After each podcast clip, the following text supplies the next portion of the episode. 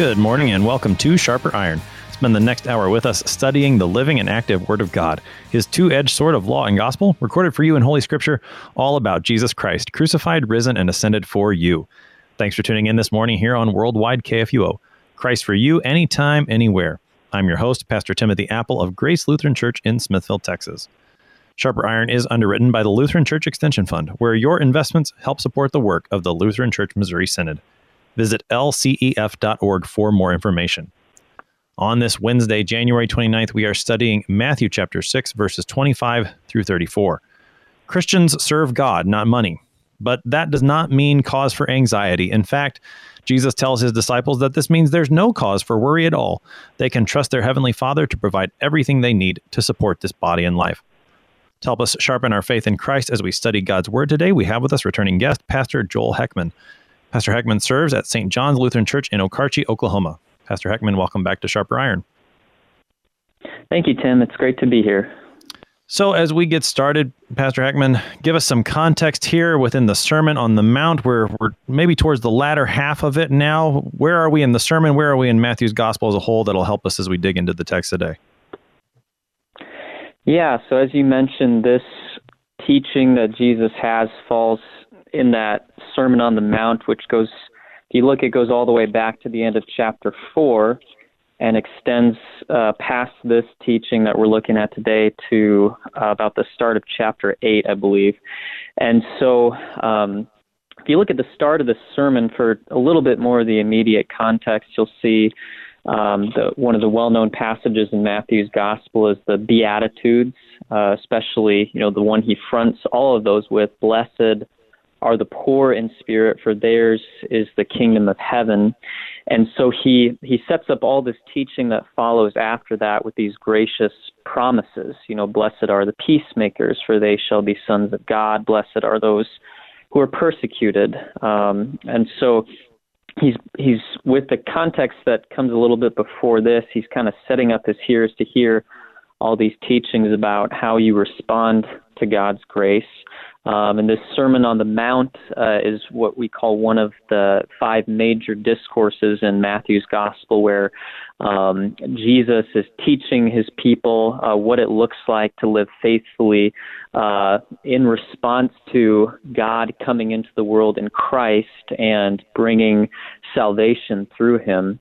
And if you look even even before all of this, if you look at um, Jesus before he enters into what we call his public ministry, where he's going about teaching and preaching and healing and forgiving sins and raising people from the dead and all this.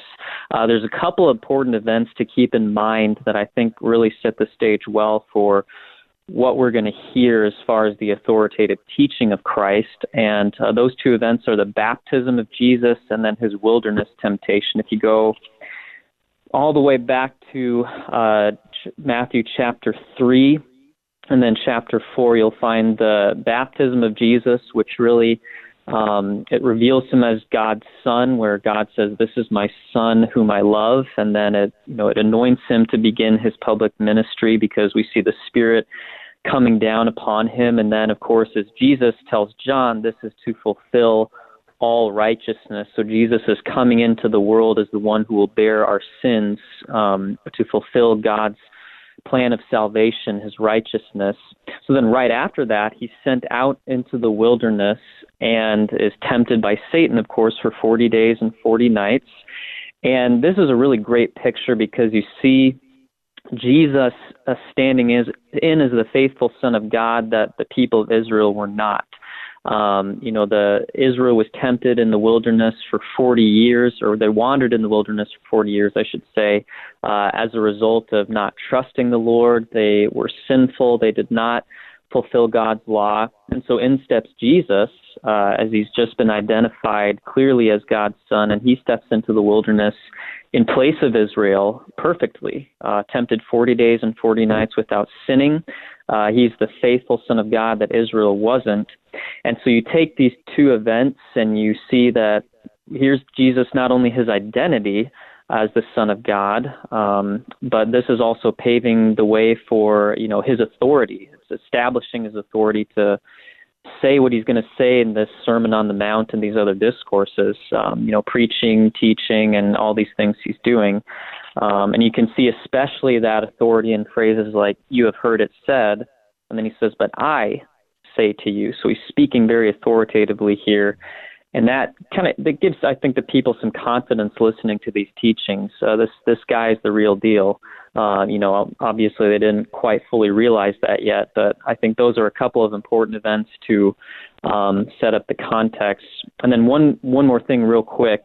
Um, I love that as Jesus is moving into this teaching on don't be anxious and don't cling to worldly or earthly possessions. Uh, just prior to that, we find the Lord's Prayer, uh, another very important part of this Sermon on the Mount. And of course, in 6 verse 11, he says to pray, Give us this day our daily bread. So before he tells them, you know, worrying can't help anything, he directs them, you know, instead of worry, you can bring bring this, um, you know, anxiety or worry or your needs before God in prayer by uh, praying for daily bread. Um, so that context leading into it, I, I think, really helps us understand um, what Jesus is really working towards here in terms of addressing uh, the worries we have. Hmm. The the Lord's Prayer too. I, I think the very two first two words that Jesus gives in the Lord's Prayer help provide some context as well. That He would invite us to pray to our Father, and mm-hmm. he's he's just gotten done talking about you know who is who are you who are you going to serve? Who is your master? And and there's even maybe a, a bit of i mean it's a word that i think triggers us as americans if i can say that slavery. You know when we talk about masters there's this mm-hmm. matter of slavery but this is a, a concept in the bible that maybe we don't hear it correctly as americans but slavery and the idea of serving a master is in the in the background here as well. Who are you going to serve money or mm-hmm. your father who is in heaven there's that's a, a, bit of context as well i think that that might help us too yeah, exactly. And um, right, right, right before this passage, even like you said, it's the the passage about laying up treasures in heaven rather than, you know, laying them up where moth dis- and rust destroy or thieves steal. Um, the idea of slavery, it really goes back to you know Jesus framing this as a heart issue. And you think about you know it really relates well to that commandment the first commandment you shall have no other gods.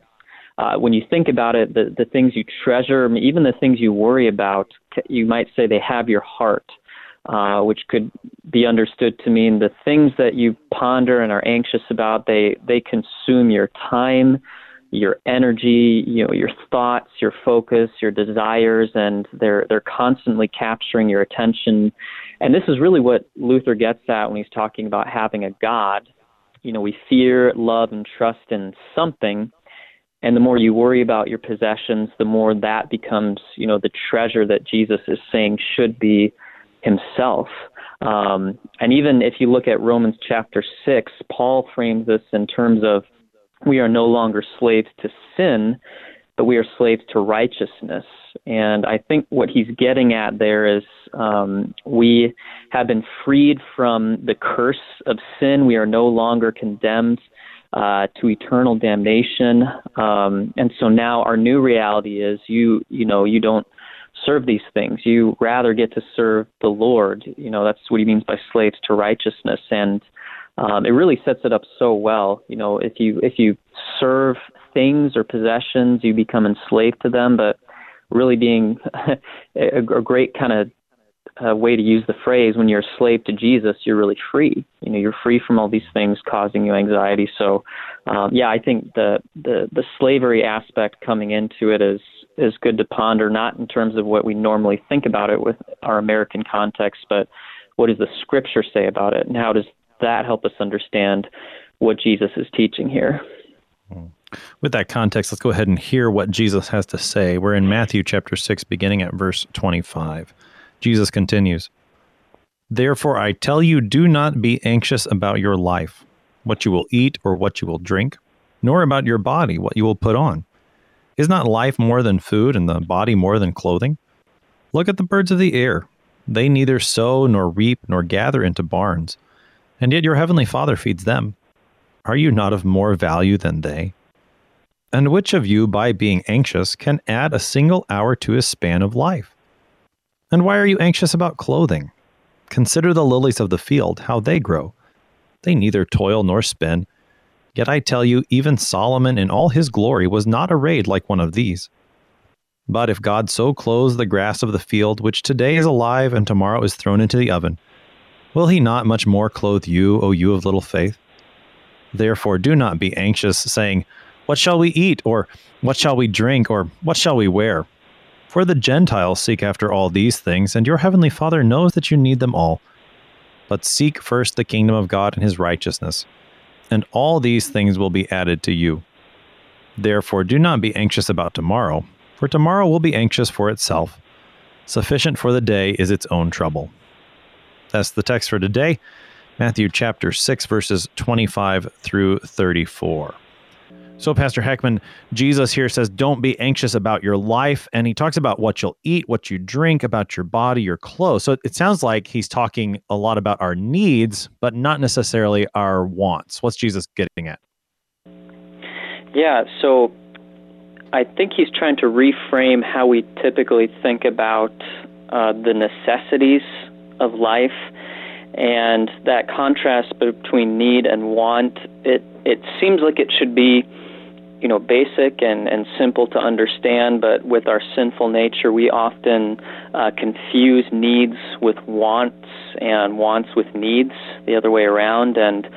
I think this is really why he frames it with that phrase in the Lord's Prayer, daily bread, that can really help us understand Jesus' distinction uh, between, you know, what you need and what you want. So what we want is often things that are extravagant, things that are maybe nice to have, but not necessarily something we really need. You know, the the expensive car or home or you know the the food we eat, the clothes we wear, things like that. And so when when I think about the phrase daily bread, I think you know Jesus could have used any number of images for that. You know, daily, you know whatever it would be. I'm not exactly familiar with what foods would have been extravagant back then, but you know, you might think about it now as you know, he didn't say daily steak or uh, daily five course meal or something, but he said daily bread because you know, bread is simple. It's not glamorous or flashy. It's just it's what you need to get through the day, simple daily sustenance. Um, and when Luther talks about this uh, in in the Confessions, he expands on it a little bit. He talks about things like food, drink, clothing, shoes, house, home, spouse, children, things like that. And I think he's he's not guaranteeing that's exactly what Jesus means when he's talking about your heavenly Father knows what you need. He's saying it may include that, and I think he's trying to reorient us to think, um, you know, the world sells you all kinds of things. It says you need this latest phone, you you need these you know fancy shoes, you need all of this. But Luther, you know, and especially Jesus, is bringing us kind of back to earth, saying, uh, think this way about what you need. Um, God knows.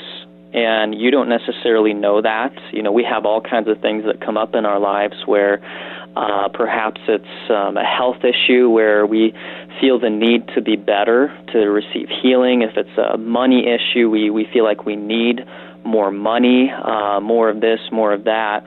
But this is such a, a comfort because Jesus says, whatever you need, God knows that already. Uh, your heavenly Father who loves you knows this uh, this group of things you need, and it's His promise that He'll give it to you. Um, and that was it was really neat hearing Luther talk about the Lord's Prayer, and you were saying even the first phrase that it's fronted with, "Our Father." Uh, he had a lot of trouble even getting past that first phrase because it it was so moving to him that his heavenly Father, uh, it was his Father, and his Father, just as a good father loves his children and gives his children what they need, that's exactly uh, the nature of our heavenly Father. He knows our needs and gives them to us. Um, and this really, I, I think, in a lot of ways, can stand in contrast to even things that are preached within churches today, especially in America. We call it sometimes the prosperity gospel, where it's preached that uh, the Lord simply wants you to have, you know, everything you want, you know, uh, great health, wealth, all this stuff, um, exorbitant blessings, and you might say, you know, wants, not needs. And all you have to do is, you know, have enough faith, claim them uh, name them and claim them from God, but that that gets us away from I think what Jesus is talking about here. It's you know Jesus never guarantees we're going to be prosperous. In fact, he guarantees um, hardship for those who follow him. He uh, he never says you're never going to be in want, you're never going to be in need. But what he does promise is this: uh, if there is something you need, the Heavenly Father will not fail to give it to you. And whatever that is, we don't know, but that's such a comfort knowing that, you know, if, if I don't have something, it's not because I don't have enough faith or because I haven't demanded it from God. It's simply because the Lord knows if I need it or not, and if I need it, He'll bring it along at the perfect time. Well, this is such a comforting passage. Uh, it really is. And I, I think you see a bit of a a shift in tone on Jesus' part here. It, the the effect is not he's he's not beating you over the head saying quit worrying stop it or else. But but rather there's i think there's a, a, little bit of a perhaps a little bit of poking fun going on here. What's the what's the tone that jesus is using throughout this passage pastor heckman? Yeah that's exactly right. And if you look at uh, some of those phrases toward the middle of the passage uh, i guess towards the front and the middle um, you pay attention to what Jesus tells them to look at. You know, starting in verse 26, what's the first thing he directs their attention to? He says, "Look at the the birds of the air. You know, they they don't worry, they don't sow, they don't reap or gather into barns, and yet your heavenly Father feeds them." So I think the tone here is is almost you might say poking fun or teasing, kind of like uh, you know if you're if you're a parent and I, I have a 10 month old son now, so I can't. I haven't gotten to that teasing point because he wouldn't he wouldn't understand it anyway. But you know, sometimes parents have this way of teaching their children where you you know if, if they're complaining about something they don't need to complain about, or if they're you know anxious or doing something they're not supposed to be doing, you can you can take a bunch of different methods to deal with that. You, you know, you might say stop worrying, stop doing that uh, or you can you know gently show them that you know what you're doing is kind of silly you know if if uh, you know two siblings are fighting over something and screaming at each other and and worrying about this you can you know some parents will stop and say okay how how do you sound when you say this?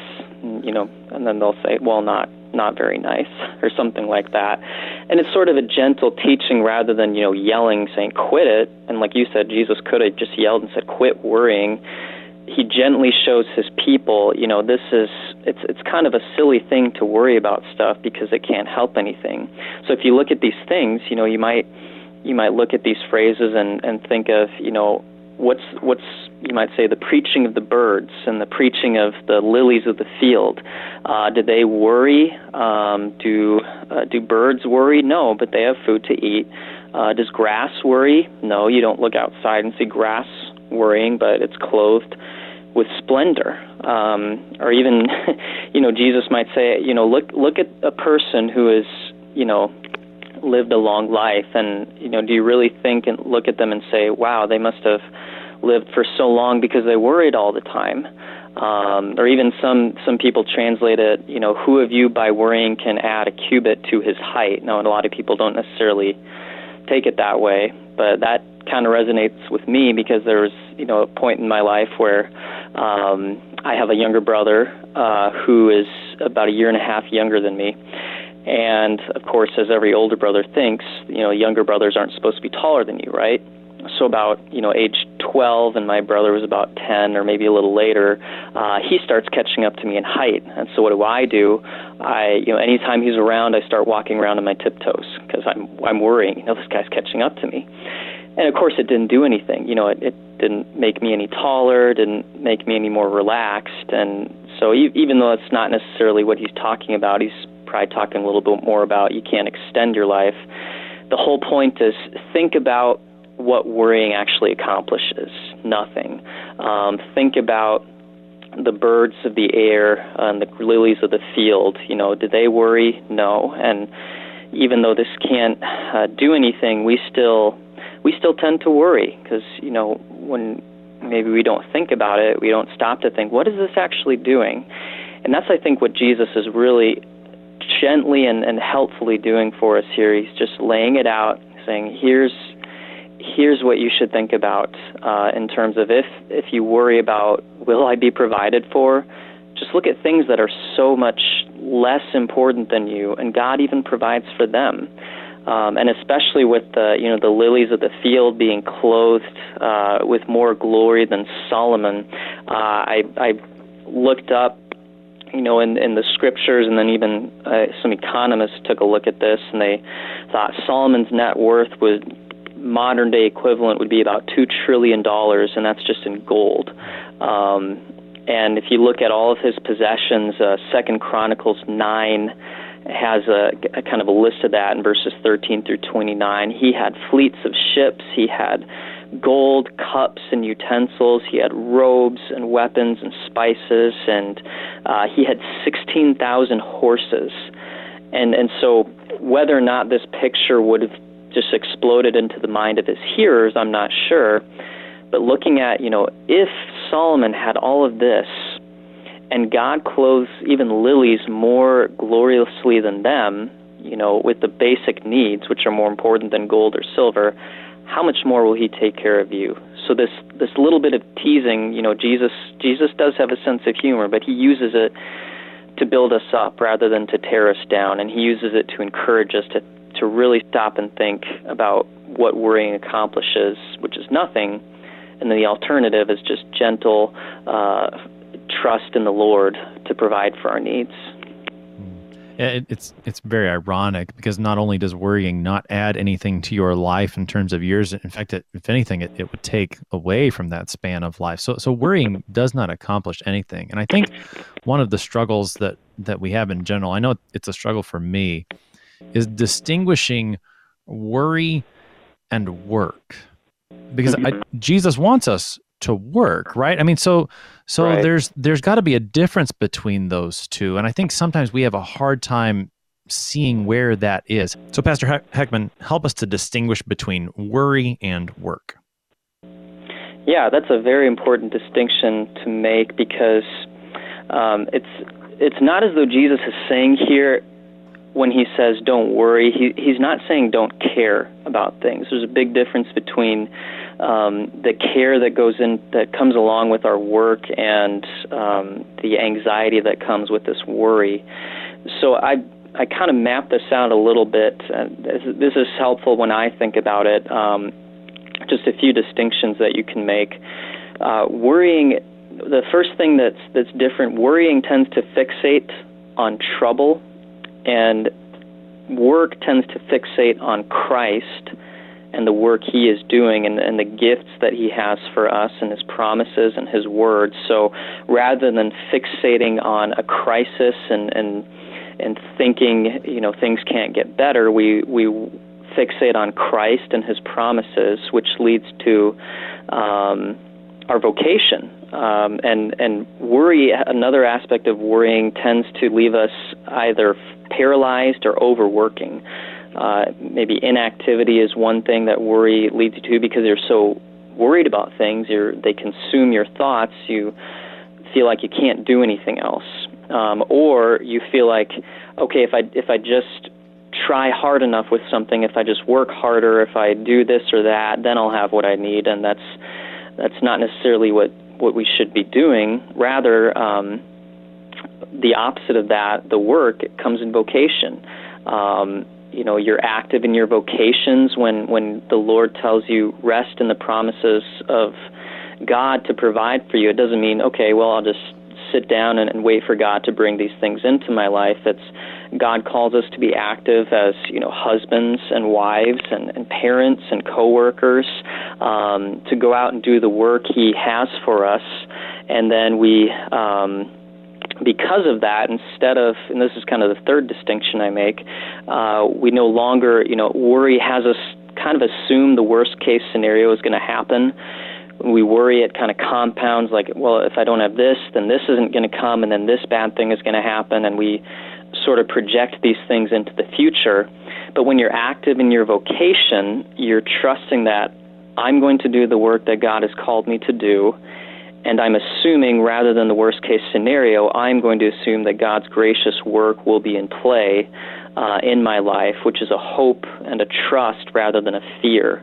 Um, so really, I, I think the big difference, like you said, between worrying and work is really uh, being active in our vocations and trusting in the promises of God, uh, so that you know whatever we do or don't accomplish, that does not negate uh, God's ability to provide for us. Um, he will give us what we need, and that gives us a platform uh, to go out into the world and, and simply, you know, joyfully live our lives. You know, go about our everyday lives knowing that, you know, I I'm here, you know, not to worry.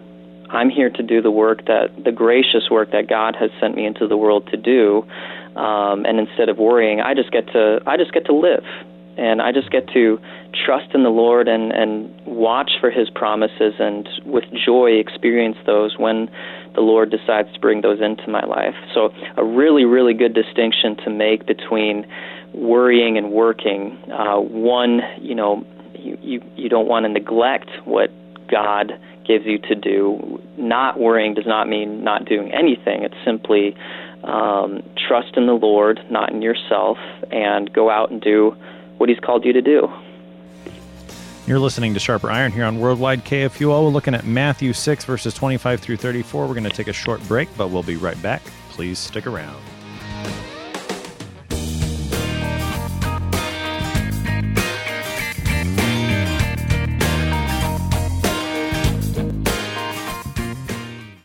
Since 1978, Lutheran Church Extension Fund has had the humble privilege of supporting Lutheran Church Missouri Synod ministries and her workers. Thanks to faithful investors, LCEF has provided thousands of church workers, congregations, schools, and organizations with the low cost loans and resources they need to reach more people with the saving name of Christ. To learn more, visit lcef.org or call 800 843 5233. 800 843 5233. Welcome back to Sharper Iron. On this Wednesday, January 29th, we are studying Matthew chapter 6, verses 25 through 34 with Pastor Joel Heckman of St. John's Lutheran Church in Okarche, Oklahoma. Pastor Heckman, prior to the break, we were distinguishing work and worry, and Jesus gives some insight into this matter of worry. He talks about what the Gentiles seek after. I think you used the, the term we fixate on things, and the Gentiles fixate. They seek after what they're going to eat, what they'll drink, what they what they're going to wear here. So so what's the the contrast that Jesus is drawing here between Gentiles on the one hand and his disciples on the other? Yeah, so he uses the word seek and you can take that as a really it's representing kind of an ongoing earnest all-consuming activity for people who aren't living under the Father's care, who aren't living resting on the promises of God. Um, and you see it a, a, great deal in our modern world where we talk, I think I mentioned a little bit before um, how advertisements affect us and how we're sold these things we're we're set, we're told that you need this and your life is not okay if you don't have it you know it'll be difficult, and inconvenient, and uh, you really need X, Y, or Z. Um, and you see the consumerism we have in our culture, where um, there's a, a, really interesting statistic. Um, about self storage rental uh, space in our country, uh, and the the stat says there's 2.3 billion square feet of self storage rental space in the United States, and the industry itself makes $38 billion a year, and it's not slowing down at all. It's actually growing rapidly uh, for places to put our possessions. Um, and it's this sort of uh, pursuit of the accumulation of things, you know, whatever they may be. Uh, and someone once phrased it, you know, rather than owning our possessions, our possessions are be, beginning to own us. Uh, and that's, I think, what Jesus has in mind here when he's drawing a contrast between those who um, rest under the Father's care and those who have no such promises. Um, part of that consumerism is assuming that, you know, this life is it. Uh, you know, if you come from kind of a naturalistic, uh, evolutionary standpoint, uh, you're an accident on this earth. Uh, you have X number of years that you have to get as much enjoyment out of as possible. So uh, you want to make as much money as you can uh, because money can buy temporary enjoyment with things, um, and you'll you'll live your life pursuing that. Uh, just kind of like Jesus says in, in another place, uh, the love of money is a root of all kinds of evils, um, and Gentiles seek after that earnestly. Um, and sadly, you know, even though Jesus draws this contrast, I know many, many Christians, if, if not every Christian, and at some point in their life, falls into this trap. You know, living just as Jesus says we're not supposed to live here. Um, asking those questions. What am i going to eat? What am i going to drink? What am i going to wear? Uh, and it becomes such an important thing that those things are things we start to love more than our lord. Um, almost as we we talked about that um, that concept of slavery earlier where the more you want these things the more they have power over you. Um, and you become consumed by them to the point where they become your identity. Uh, and this is where the difference comes in. I I really think this is where it it really is clear is when we find our identity not in things, uh, not in what we eat, not in the number in our bank account, or you know whatever we might find comfort in apart from Christ. We find our identity in Jesus Himself, because what what does Paul say? We have been baptized into his death and resurrection, um, and that that is our first and foremost what defines who we are as God's people. Is we have been saved by grace through faith from our sins, uh, from sin's curse. It's been lifted from us. Um, we now no longer have the sentence of condemnation, but the sentence of life and uh, paradise ahead of us. And even then, uh, it's not just that. It's not kind of a thing where, you know, we, we say, okay, Christ has won me salvation, and then I kind of just slog through this life, uh, not really caring about what God tells me to do, or you know, maybe I ignore that. Um, we say even in this life, we can we can be at peace with this baptismal identity because it points us back to the promises of God that as we continue to live as His people, God provides those things that everyone else in the world is, is running after so you know so earnestly.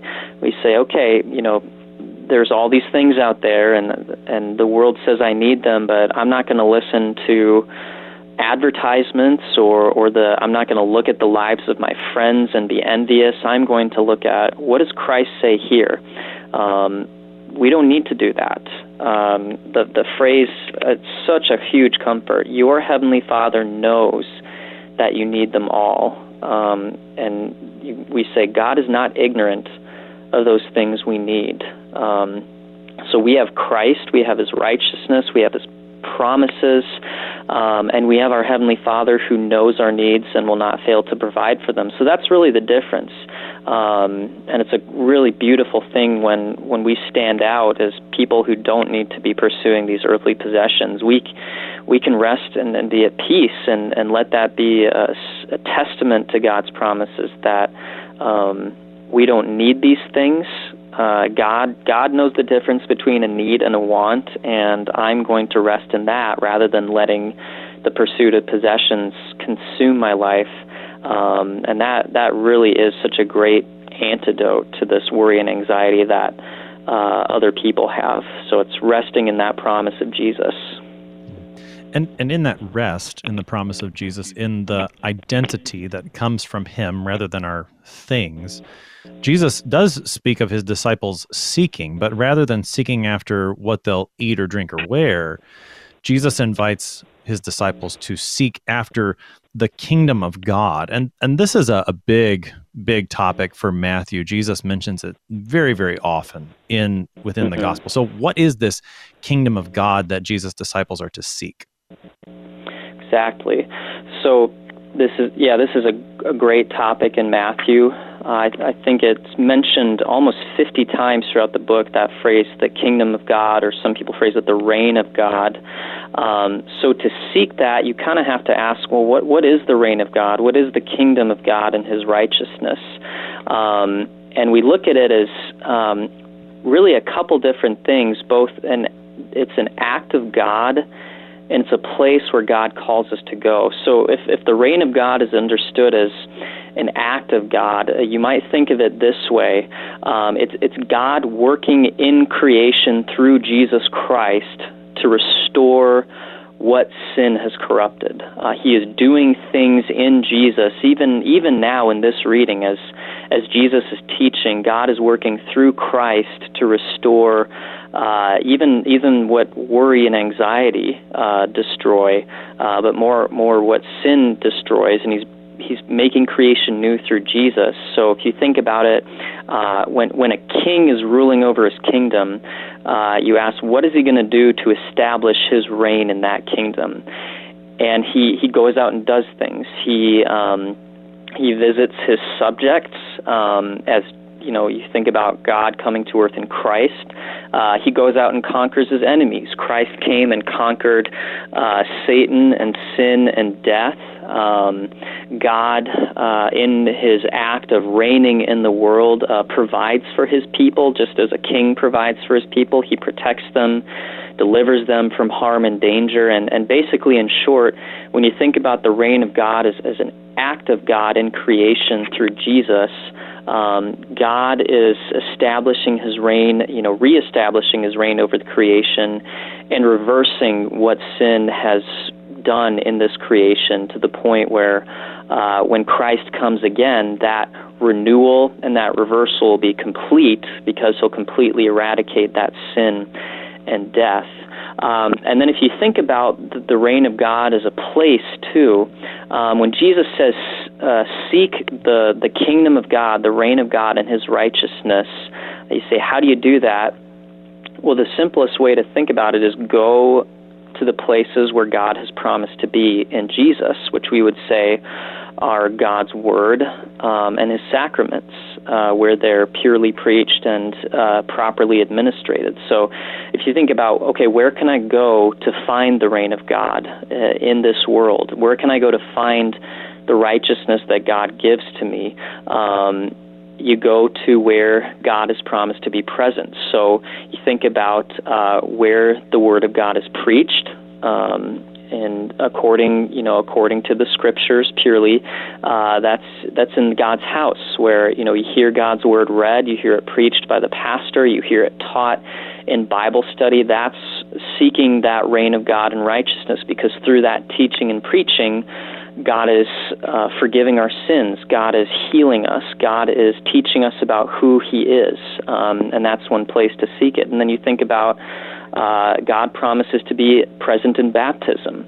Uh, so when someone is baptized in the name of the Father, Son, and Holy Spirit, we see God present and at work there because as Scripture promises, baptism now saves you. Uh, as Peter says in that Pentecost sermon, uh, repent and be baptized for the forgiveness of your sins, and you will receive the gift of the Holy Spirit. So again, a place where God has promised to be is in holy baptism which is not is again not just something that happens once in your life and you forget about it. Uh, I mean, bap- you only get baptized once, obviously, but you remember that one-time event throughout your life. Uh, you draw comfort from the righteousness that God has given you in your baptism, the forgiveness and salvation, and then of of course a beautiful way that God is present in Christ um, is in the Lord's Supper you know, where where is Jesus promised to be? Uh, well, look no further than the Lord's Supper uh, on Sunday mornings. Um, Jesus says, "This is my body. This is my blood, given for you for the forgiveness of sins." And He is there in that supper. Uh, his presence is clear and powerful because He promises to be there. Uh, so you know, just think about it this way. Um, you know, think about something if you if you've lost your keys, where are you going to look? It's the places you expect to find them.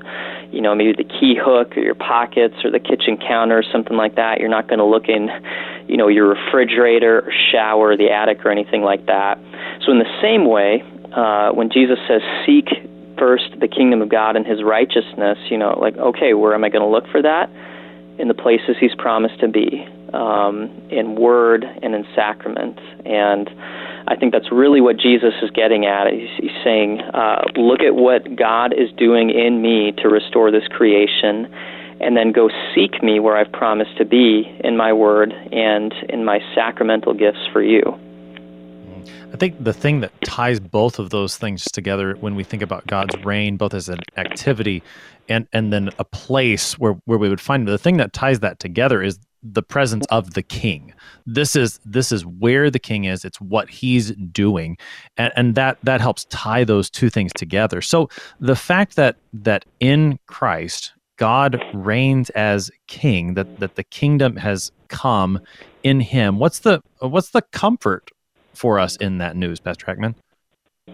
Oh, yeah, that's a great uh, great question. There's a lot of comfort to be had in that that even just a little phrase there that I think it's really easy to gloss over.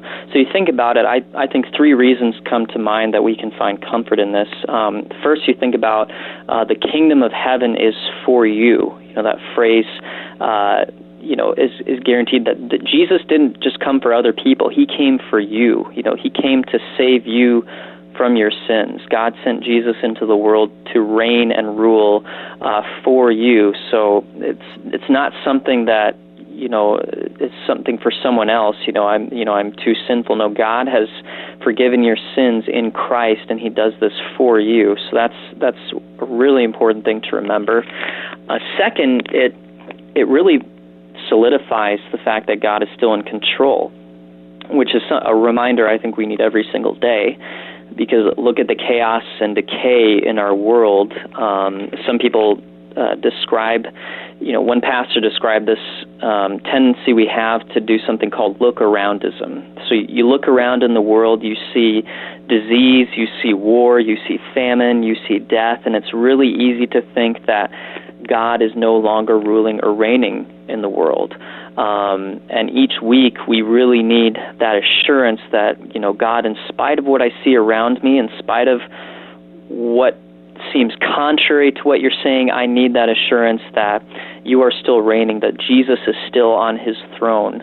Um, and really, when we seek the righteousness of God in that place, uh, in worship uh, where God promises to be, um, that's that reminder. That's I mean we we receive reminders throughout the week, obviously, um, but when we have that reminder through God's Word um, that says, "I am with you always, even to the end of the age," uh, and we have that reminder that our sins are forgiven. This is my body and blood given and shed for you for the forgiveness of sins uh, when the pastor speaks it in the absolution, I forgive you all your sins in the name of the Father, Son, and Holy Spirit. That's also a reminder that God is still forgiving sins. God is still healing uh, what our sin tears down, um, and He is still ruling.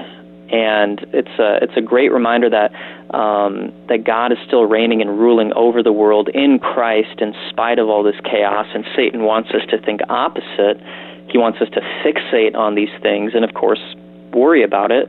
Um, but being in God's Word, being with God's people, and receiving God's gifts are those powerful reminders that God is still in control. And I think a final one to remember, too, and this is maybe not something that's quite as directly tied to it, but I think it's really important, is that the creation still matters. Um, God would not send Jesus into his creation to redeem all of it if he didn't care about it or if it didn't matter. And a really great reminder of this is if you go to Romans chapter 8, where Paul talks about uh, the whole creation groans awaiting that renewal that he's talking about, the, the full redemption that Christ will bring when he returns. Um, because you know, as God sent Christ into the world, that was a definitive statement, among, you know, among other things, that this creation matters. It is still God's creation. He still cares about it. And at the consummation of the age, at the end of all things, He's going to make all of it new, um, even our own bodies. Um, and that's an important thing to remember too. Um, our bodies experience this decay. Our our bodies experience the terrible effects of sin. Um, and you know, there's there's been teachings that you know will rise as you know just just spiritual beings, you know, or angels or something. But but that's not what the Scripture says at all. Um, Paul says in Romans 8, we await the redemption of our bodies along with the renewal of all creation. Uh, and so it, it's not again, it's not just something that where we, we wait around for that. We say, oh great, that's that's wonderful, but you know, what do I do now? that's where vocation comes back into it. Um, if this creation matters, which it does, and if God has us still here in this creation uh, to do His work, that's what that's what we do while we wait.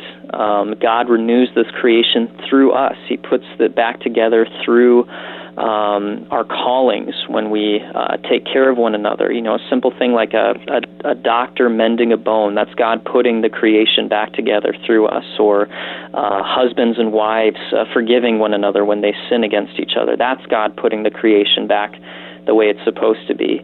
So we, we look forward to the day when uh, sin and death and uh, all this brokenness will be completely eradicated, uh, knowing that that's God's promise. But we also take comfort in the fact that God is still working in creation, that He still rules over the creation. He's still working through us for His purposes, um, and we rest in that fact as we wait uh, for that full renewal. I think that last point about that creation matters, that that vocation matters, is is an important point to make here in this passage in particular, because perhaps the temptation exists within this, where Jesus says, "Seek first the kingdom of God and His righteousness," that we would spiritualize that and and seek that in things that are non-material, or seek that by trying to escape this world in some way. That the some of the things that the Lutheran confessions say about the practice of monasticism, I think apply to that. So that in our vocations, as we serve our neighbors in love, doing these things that God has given us to do, that is a part of seeking the kingdom of God, living in His Word. So I, I, I think that that's an important point to make, even even here mm-hmm. in this context, Pastor Heckman. Feel free to respond to that if you want, but but also just as we're we're sort of winding down here, we've got about just under seven minutes left. I want you to to we've we've talked about this a little bit on previous episodes when it comes to the Sermon on the Mount and and how this functions in the life of the Christian. Does this function as law? Does it function as gospel? Is there a bit of both? I think we want to think about that with with this passage as well. Go ahead, Pastor Heckman. Yeah, so I would say it's both really here because what is the law? It is it's God's will for His creation. It's it's God um, God's will for us as we live our lives. So the law tells us what what to do, you know, and and we see that in here. Seek the reign of God. Uh, don't worry. Don't be anxious. So it, it's God calling us to live uh, life the way He wants it to be lived. And of course, the law also shows us what we haven't done. You know, we we don't always seek the reign of God. Uh, we often worry and let anxiety cloud out the promises of God. Uh, we we seek other things more than we seek His reign. We think other things are more precious. So, in a very clear sense, it is law, uh, but it's also very beautiful gospel too, uh, because what is what does Jesus say? He doesn't say seek first the reign of God and your righteousness.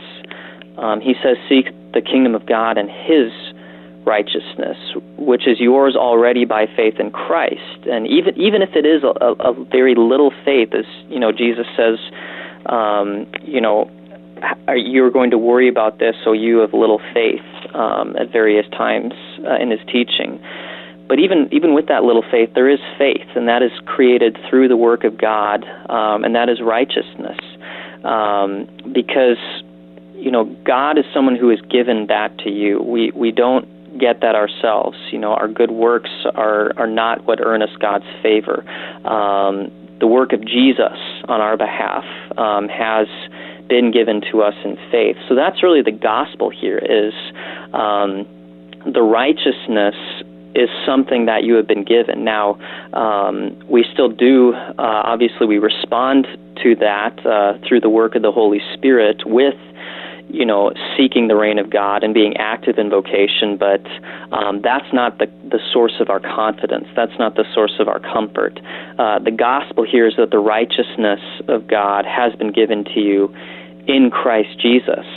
Um, and that's really the, the whole reason we don't have to worry about anything. Uh, we don't have to fear anything. We we don't have to go into the day worrying. You know, okay, Jesus told me to seek His His righteousness. Have I done that enough? Jesus has told me not to worry, but I worried today. I was anxious, you know, and then the you know the the law weighs on us, and maybe doubt can creep in. You know, does God still love me? You know, am I still saved? And then we go back to the promises of our baptism, where uh, we are saved not by our works, not by what we do or don't do, but what Christ has done for us. And that, I think, is the big one of the big gospels in here. In addition to the fact that God promises to provide for our needs, uh, the greatest need has already been provided for us by God. Uh, our, our first and foremost need is for the forgiveness of sins. We're sinners who need forgiveness um, and deliverance from sin, death, and hell, and that's something that the Lord has already done in Christ, uh, and He continues to forgive our sins week in and week out. Um, through you know through his his pastors through the the Lord's supper through that absolution and through even the forgiveness we speak to one another so that's that's the gospel here. God not only will provide for those needs, even when you are anxious and worry, um, but more, most of all, God has provided the greatest need you'll ever have in the forgiveness of sins and salvation. So I think that's where the law and gospel really are, are great to pay attention to here and, and can bring a, a whole lot of comfort. Pastor Heckman, we have just about two minutes left on the morning. Can you wrap the text up for us and give us a summary of everything we've talked about today? Yeah, definitely. Um, so, again, uh, Jesus, Jesus, is teaching here. Uh, he's teaching us gently um, to reflect on, you know, as worry follows us around, as we continue to worry about, you know, will I have this, will I have that? It's first and foremost a reminder that worry doesn't accomplish anything. Um, it, it doesn't get us a longer life. It doesn't, you know, put more money in the bank. It doesn't accomplish anything. Uh, and the alternative, uh, you know, really the antidote to where you might say is resting in the promises of God and uh, using that as a, a foundation to go out and live life uh, in your vocations without worry, uh, because the Lord it's a promise. He he will provide for what you need. He knows your needs. God isn't unaware of those. And of course, he provides the greatest thing any of us ever need in the forgiveness of sins and salvation in Jesus. So we get to go uh, freely and and with without the burden of of all this worry and say, you know, I may not have everything I think I need or maybe I want, but I have what the Lord wants me to have, and He knows better than I do what I need, and I can trust that His His promise is sure. God doesn't break promises; He keeps them, um, and Jesus. Uh, is the assurance of that. Um, God raised him from the dead just as he promised he would. Um, he sent him to save me from my sins just as he promised. And so even these day to day things, of course, God can take care of those, and we wait with um, trust and hope in our Lord and His promises. Pastor Joel Heckman is the pastor at St. John's Lutheran Church in Okarche, Oklahoma, helping us this morning with Matthew chapter 6, verses 25 through 34. Pastor Heckman, thank you so much for your time today. Of course. Thank you, Tim. It was great being on. I'm your host here on Sharper Iron, Pastor Timothy Appel of Grace Lutheran Church in Smithville, Texas. Thanks for spending the morning with us. Talk to you again tomorrow.